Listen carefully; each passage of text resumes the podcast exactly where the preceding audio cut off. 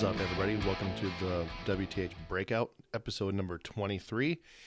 So, we're not doing a normal show today. We're doing a, a breakout episode because uh, Wilson has a little bit of a schedule change, and it is the uh, spring season, and just timing and scheduling gets a little weird around this time of year for us with anniversaries and birthdays and just vacations and trips and stuff.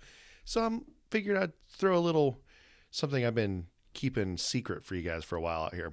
So, uh, when we first moved to West Virginia, uh, one of the first things we did was we went around our town and we were looking at like what stores are in our area because um, we don't know like do we have a Best Buy? Do we have this? You know, where's the nearest Walmart? Whatever. So there was this little bookstore. Um, I think it's actually more of a bigger chain called Books a Million, but it says BAM right on the outside. Well, I went in there and I'm like, I want to find a book that tells me more about West Virginia and my area. So I bought a book called The Big Book of West Virginia Ghost Stories because I figured, hey, here I am in the uh, area where it's most haunted and with cemeteries and Civil War lore and all that. Figured I'd, you know, get this book. And it might be kind of cool to tell some stories from this book on the uh, on the show. So it's written by Rosemary, Rosemary Ellen Guiley, and I think she has since passed away. Um, so I was gonna actually reach out to her see if we could get her on the show for the other, the you know the real WTH show, but you know she's passed away. So maybe you know when I do the editing on this, her spirit will come in here and like you know show up on the episode. Who knows? Um, but I have a couple stories I picked. I'm only gonna read one today. Uh, and this one I'm reading today is on the Trans Allegheny Lunatic Asylum, which is in the uh, northern part of the state.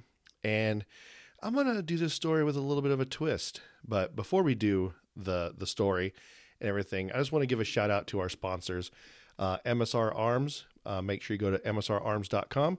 Use offer code WTH5 for 5% off your entire purchase.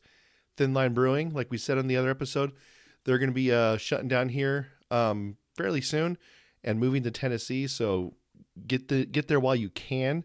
They're located in uh, Rancho Cordova, California, and uh, and that's at thinlinebrewing.com. We also have a partnership with Blue Line Soaps at bluelinesoaps.com. And you, there as well, you can use offer code WTH5, and a portion of your proceeds will go to the Danny Oliver Foundation. And I believe that is it for the business right now. And hopefully, you guys enjoy this story on the Trans Allegheny Lunatic Asylum.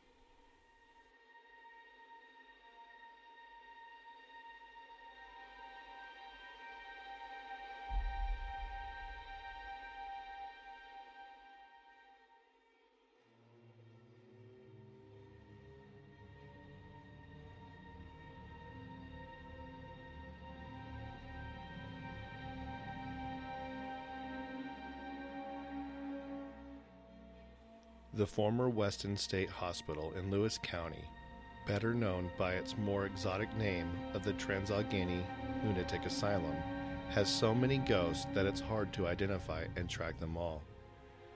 Wander any corridor in this vast facility and ghosts will make themselves known. Transallegheny ranks as one of the nation's top haunted destinations, and it definitely is the crown jewel of West Virginia's most haunted locales. It no longer operates as a medical facility, but is a historic property open to the public for tours and paranormal investigations. Upon arrival at the gates of the Transallegheny, you will be immediately impressed by the sheer size and appearance of the place, and for good reason. It is the largest hand cut stone masonry building in North America and the second largest in the entire world, after only the Kremlin in Russia. Thousands of patients, many of them severely mentally and emotionally disturbed, came and went in the century plus history of the institution, and it seems that the spirits of a good many of them have stuck around. Transallegheny played a role in revolutionizing treatment of the mentally ill, but during its darker years, electroshock, water, and lobotomy treatments were conducted on patients there. Prior to the 19th century, mental problems were considered a family shame, and the afflicted were hidden away.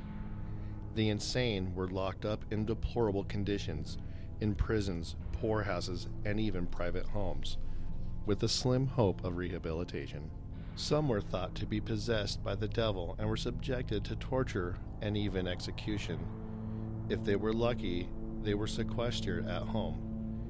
Even an attic or a hole in the ground was better than prison, where they were horribly neglected and often chained to walls. It was up to the members of the family to provide their basic needs, and many of them were left wanting. In the 1770s, facilities were built specifically for the insane to separate them from criminals, but they were still neglected and seldom received any help to achieve a normal life. In the 19th century, social reformers, including physicians, inaugurated sweeping changes in the ways they were housed and treated. One of the most prominent reformers in America was Dorothea Dix, who almost single handedly created a new type of mental asylum. A teacher and nurse, Dix served as a volunteer in the Civil War. It was her early life, however, that shaped her destiny as a reformer. Dix was the oldest of three children, born to a mentally unstable mother and an abusive alcoholic father. She had to raise her two younger brothers by default. She became passionately committed to educating girls, and at the age of 15, she opened a private school for girls in Massachusetts. A pivotal experience when she was 41 propelled her into social reform for the mentally ill. Dix visited a jail in Cambridge, Massachusetts, where she was shocked to see insane inmates chained naked to walls without heat or adequate ventilation, and she vowed to do something about it. She went public about the abuses and lobbied the state legislature until it provided funds to improve conditions. Dix did not stop there.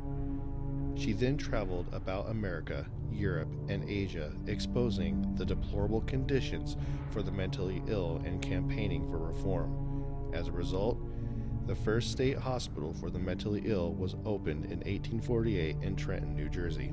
Ironically, Dix became a victim of the illness whose treatments she was reforming. From her 20s, she had suffered periodic breakdowns, which intensified as she pushed herself to the extreme physically and mentally. In 1881, she admitted herself to the institution in Trenton, where she was given a private apartment and spent the last six years of her life. Dix's reforms had an impact on the conception of Trans-Allegheny, as did those of Thomas Kirkbride, who had worked with Dix in conceiving the plan for Trenton Institution. Thomas Kirkbride was a Pennsylvania Quaker who wound up treating the mentally ill by default, not design. After obtaining his medical degree in 1832, he aspired to be a highly paid surgeon, but he could not secure residency at Pennsylvania Hospital a premier facility in Philadelphia. Instead, he was offered a residency at the Friends Asylum for the Insane in Frankford, a Quaker facility. The Friends Asylum was more progressive than most institutions, impressing Kirkbride with its moral approach. The asylum, however, was just a stopping place on his way to a career as a surgeon. After only a year, he obtained his desired residency in Philadelphia and left the world of the insane behind. Not for long, however, his destiny pulled him back. In 1840, Pennsylvania Hospital opened the Pennsylvania Hospital for the Insane and asked him to be the superintendent. Kirkbride agreed. For the rest of his life, he had a career working with the mentally ill. In his typical fashion, Kirkbride attended to his job with passion and commitment he educated himself on mental illness. He was particularly interested in how the patients were housed, believing that their lodging had a great deal to do with their prospects for rehabilitation. If patients were exposed to lots of sunlight, fresh air, and pleasant surroundings, he felt they stood a chance of being cured. Keeping them in buildings constructed like boxes was not good. Putting them in buildings with long, narrow wings and lots of windows was. In the 1850s, Kirkbride's own patient population outgrew the hospital, and he was able to put his theory into action with a new facility. The Kirkbride plan went on to influence the construction of about 300 facilities throughout North America. Trans-Allegheny was one of them. Construction of the facility began in 1858 under the state of Virginia, which named it the Trans-Allegheny Lunatic Asylum. West Virginia took possession of it in 1861 and renamed it the West Virginia Lunatic Asylum. Later, it became known as the Weston State Hospital.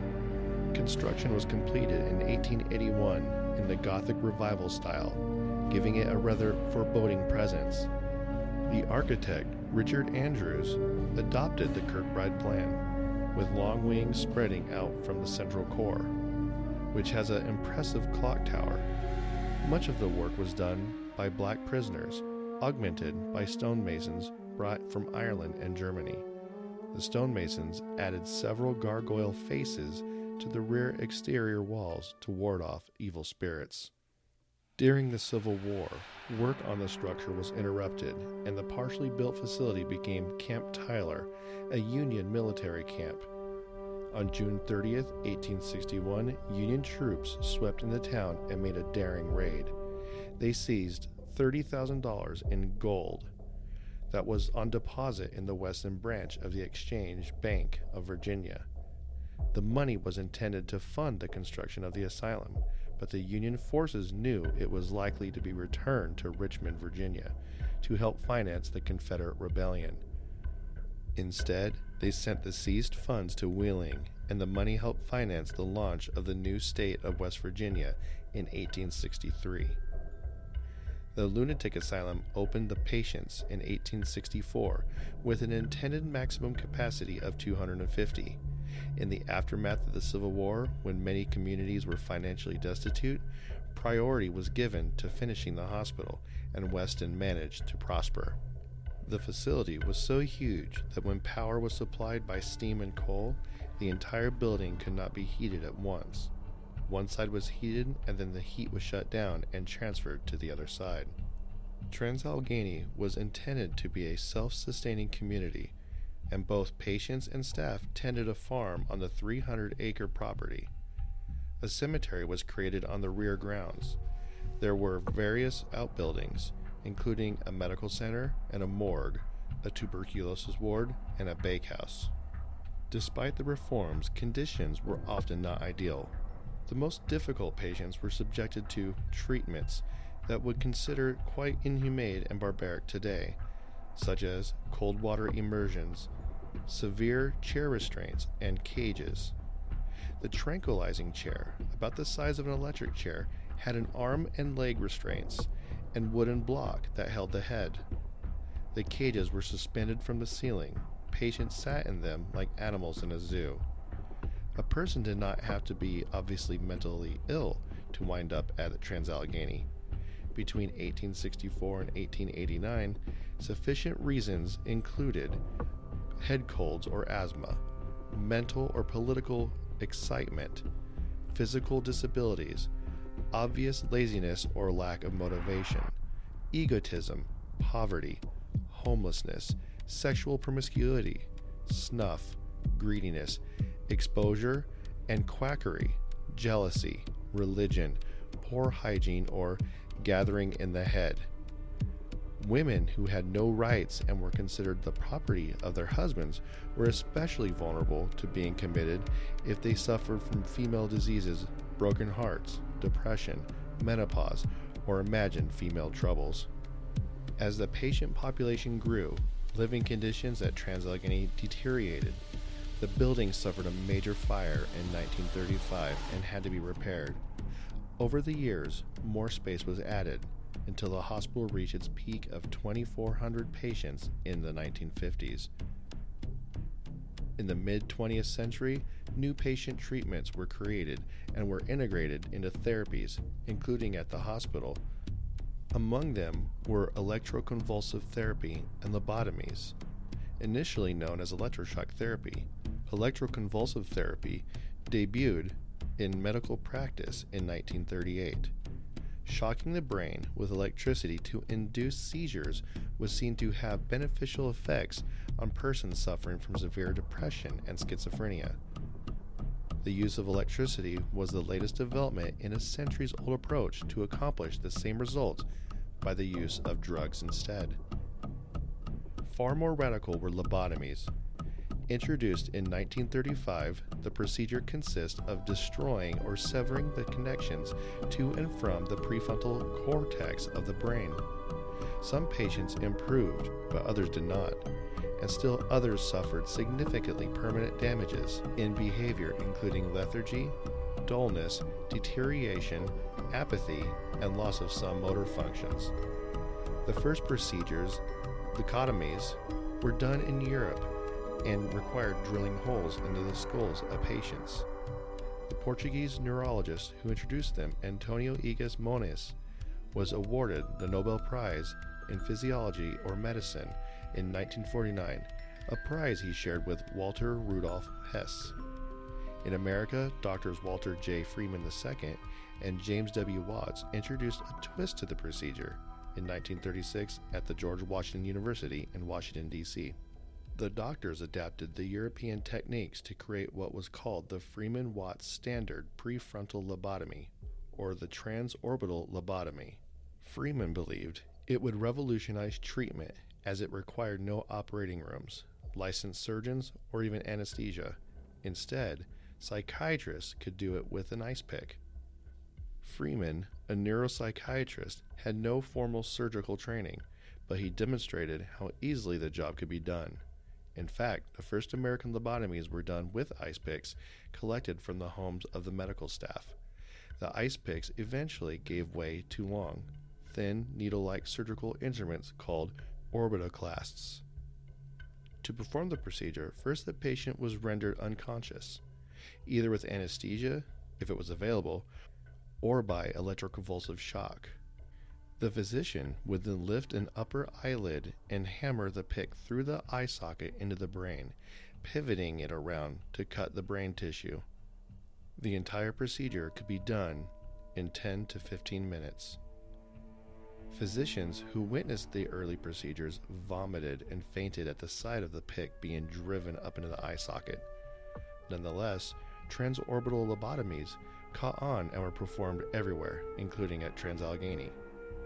Physicians touted their benefits beyond mental insanity issues, recommending them to housewives suffering from depression.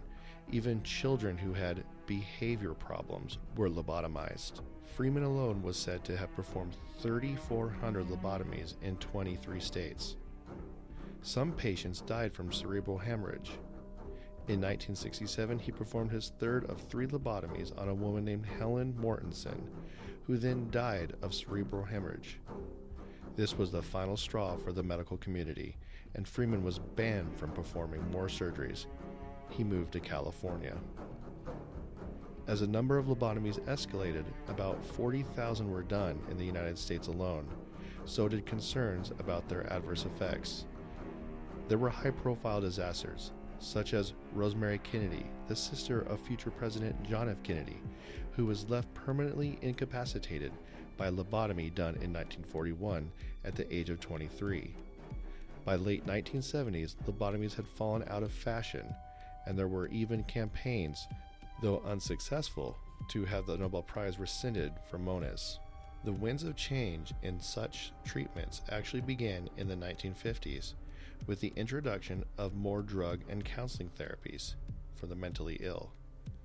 Thorazine became a major medication of choice, dispensed to tranquilize agitated patients.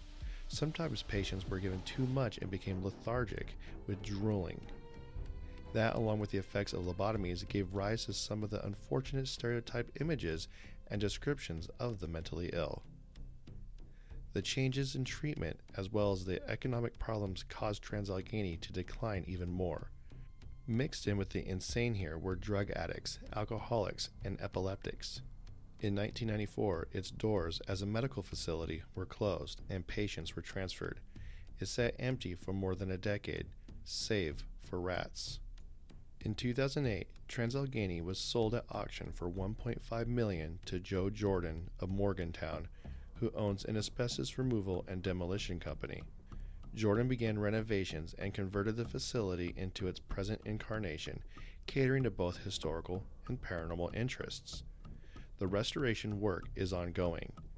The name was changed back to the Trans-Allegheny Lunatic Asylum, which some mental health officials criticized as sensational. The name draws attention, however, and more than 120,000 people have visited. The facility has museum rooms that display artwork from former psychiatric patients, along with informational exhibits about the history of the facility and the treatments done there. A research library contains papers, articles, and documents about the facility and the history of mental health treatments. Trans-Allegheny has been featured in numerous documentaries and reality ghost hunting shows, adding to its popularity. Paranormal investigators and even casual visitors seldom leave disappointed with the show of ghosts, both seen and unseen. Persons who are interested in the paranormal side of Trans-Allegheny can take one of the facility's tours or book the entire place for an exclusive all night investigation. Thousands of people lived, worked, and died at Trans-Allegheny, leaving behind residual impressions and active, intelligent presences some of whom may be earthbound. Violent acts were committed there, as patients wounded and killed each other or committed suicide. Many were desperately unhappy. Hospitals and prisons tend to make the best candidates for hauntings because of the emotional trauma experienced there, and Trans-Allegheny is no exception. It is not known how many persons are buried on the property, as headstones are missing, some say that this is because pigs uprooted them. Others say that the caretaker decided it was much easier to mow the grass without markers. Some of the dead may have been put into mass graves.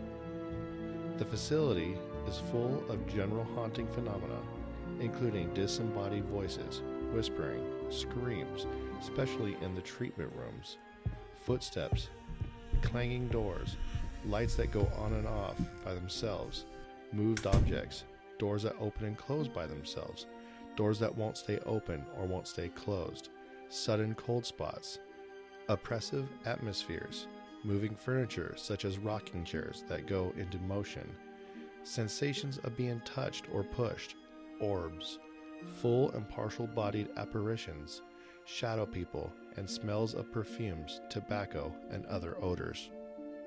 Shadow people are often seen in many of the hallways during the day and at night. Sometimes they peek out of open doorways. Hall doors open and close by themselves as people walk by. Some of the voices are clear and emphatic. Doctors had their living quarters in apartments on the second floor. These were later turned into offices.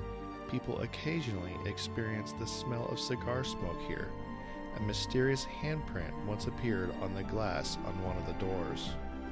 After the hospital was completed, staff resided in living quarters on the upper floor, but years later, as the population expanded, these rooms were turned into the drug and alcohol quarters, the area that contained patients undergoing the throes of withdrawal and detoxification has the most activity. Two of the doors here often will not open despite being unlocked. Voices are often heard talking in the hallway, as though they are telling stories. On the same floor is a recreational room where children were allowed to play with toys. Here, the ghost of a little boy plays with a ball. Some of the wards have numbers, and others have letter designations. Ward F was originally a female ward, but it later became housing for male lobotomy and seclusion patients who had exhibited violent behavior. This ward has shadow people, sounds of footsteps, and an oppressive atmosphere that is noticeable to most visitors. A number of violent acts took place here. One day, one of the male patients violently attacked an elderly man who asked him, How are you? The assailant karate chopped the old man and crushed his windpipe, killing him. In a nearby recreation room, a woman patient shoved another out the window, but a balcony prevented a fatal fall. She broke her ankles instead. In a dormitory room, one patient became irritated by another who snored. He recruited several others, and they strung bedsheets up over a pipe and hanged the snore to try to get him to stop. They took him down, still alive, but then one of them decided to end it by placing a bed leg on top of the man's head and jumping up and down on the bed until he was dead. They told the staff that he was killed by ghosts. none of the patients who were witnesses had the courage to tell the truth, out of fear that the same fate would befall them. Staff finally learned the truth when they overheard patients talking about the crime. In a rehabilitation room in wards T and V, an unseen presence plays with people's hair. The door of a small empty storage area refuses to open. Even the maintenance staff is unable to pry it open despite it being unlocked. Every tour guide has seen a presence peeking out from around doorways in Ward 4. This male ward spooks female staff members who do not like to walk through the halls alone, especially at night. Patients once played card games at a table in a parlor, and today the table and deck of cards are set up on display. One night, a paranormal investigator who frequents the facility brought along some of his equipment and played cards. A strange pinging sound started on the equipment, like spikes being driven into railroad ties. They deduced that they may have picked up sounds of the construction work on the hospital. A voice said, cheat, about the card game, and then get out. Once, one of the male guides felt a breath on his neck during an investigation night. He turned around, thinking it was one of the other guys playing a trick on him, but no one was there. Then he heard a voice whisper, Get out! Get out now! He ran over to his car jumped in, rolled down the window, and shouted, I am leaving and I'm never coming back. The entire hall of Ward 1 has a strange atmosphere, and the sound of footsteps often follow people. A female investigator once sat in one of the rooms and said, with a laugh, that nothing was there. Suddenly, something grabbed her ankles and she was unable to move her feet. The lights here do not work, but they sway on their own, and there are sounds of someone flicking switches as if to turn them on. The ghost of a short man in period clothing and a hat interacts with people who do not realize he is not one of the living. In Ward R, on the fourth floor, a little ghost girl named Lily plays with a ball, rolling it back and forth across the floor. Sometimes the ghost will do a live demonstration if someone gives the ball a push. The ghost will push it in odd directions. The old Civil War era kitchen on the first floor was closed right around 1980 and turned into a pharmacy. Once, two young male visitors had themselves locked in a closet in the kitchen as a show of bravado and to demonstrate that ghosts do not exist. Soon, they were banging on the door, begging to be let out. They said that someone was in the closet with them. They left and never came back. A grouchy ghost named Jack haunts the kitchen, where he worked as a cook when he was a patient. Jack is fond of women. In a flashlight divination, he will turn the light on when asked if he thinks a woman is pretty. A male ghost friend, a midget, is often with him. In life, Jack looked out for his little friend, and he still does so as a ghost, not taking kindly to anyone who makes fun of him. Jack also is fond of children, offering them chocolate milk. The sounds of patients arriving for their meals are heard in the dining room. In the fall, when the staff is quite busy for the Halloween season, beds have been set up here. An invisible presence likes to wake up the sleepers and pull their covers off. Pots and pans can be heard rattling in the kitchen. The sounds of someone putting items in a large cupboard are heard as well. An outbuilding housing the morgue was built around the 1930s. Patients would get upset to see a hearse pull up to the front and collect bodies, so an access was created to the back of the building. At night, shadow people and apparitions are seen moving about in the autopsy room and the room containing the body rack and two display period coffins. The shadow people are massive and generate an unpleasant energy. In another outbuilding, a dentist office, beauty shop, and barber shop were open to the public as well as patients. Phenomena here include groaning noises, footsteps, and shadow people. A little visitor appears every morning at the end of the hallway. When seen, the figure then zips into a room and peeks around the doorway. Yet another outbuilding in the forensics building, which housed the criminally insane. At one time, women were housed here temporarily while some broken water mains were fixed. Giggling women have been heard here. Even the greenhouse is haunted. A female patient who did not want to be discharged from the hospital set herself on fire and caused the greenhouse to burn. Phantom sounds of people pounding on the windows and crying out can be heard day and night. The graveyard is not visible from the rear of the hospital, but is tucked away up the hillside to the rear. Staff members once discovered a man hanging in a tree in the back. He had been missing for some time, and no one had been able to locate him and thought he had run away. It is unknown whether he committed suicide or was murdered. These phenomena just scratch the surface of everything strange that goes on at Transallegheny. With almost every tour and every investigation, new things come to light. Guides change, and the ghosts respond differently to various personalities. The ghosts give the old hospital another world air and a macabre life all its own.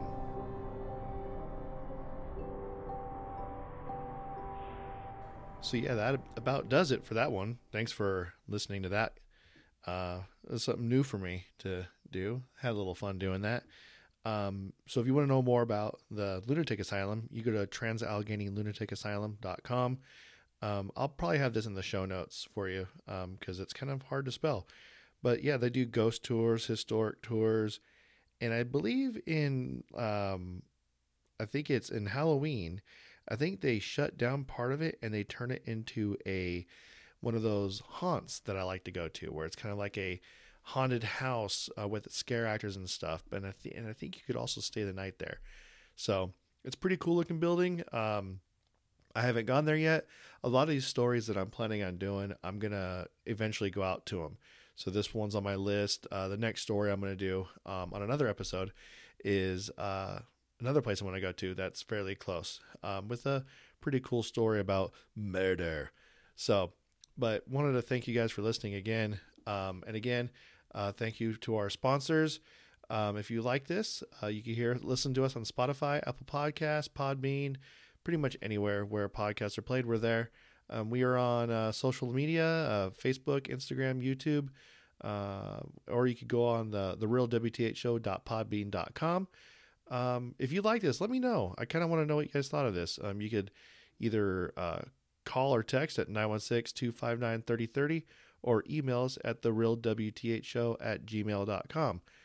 And again, thanks for listening, and I hope everyone has a great day. Bye.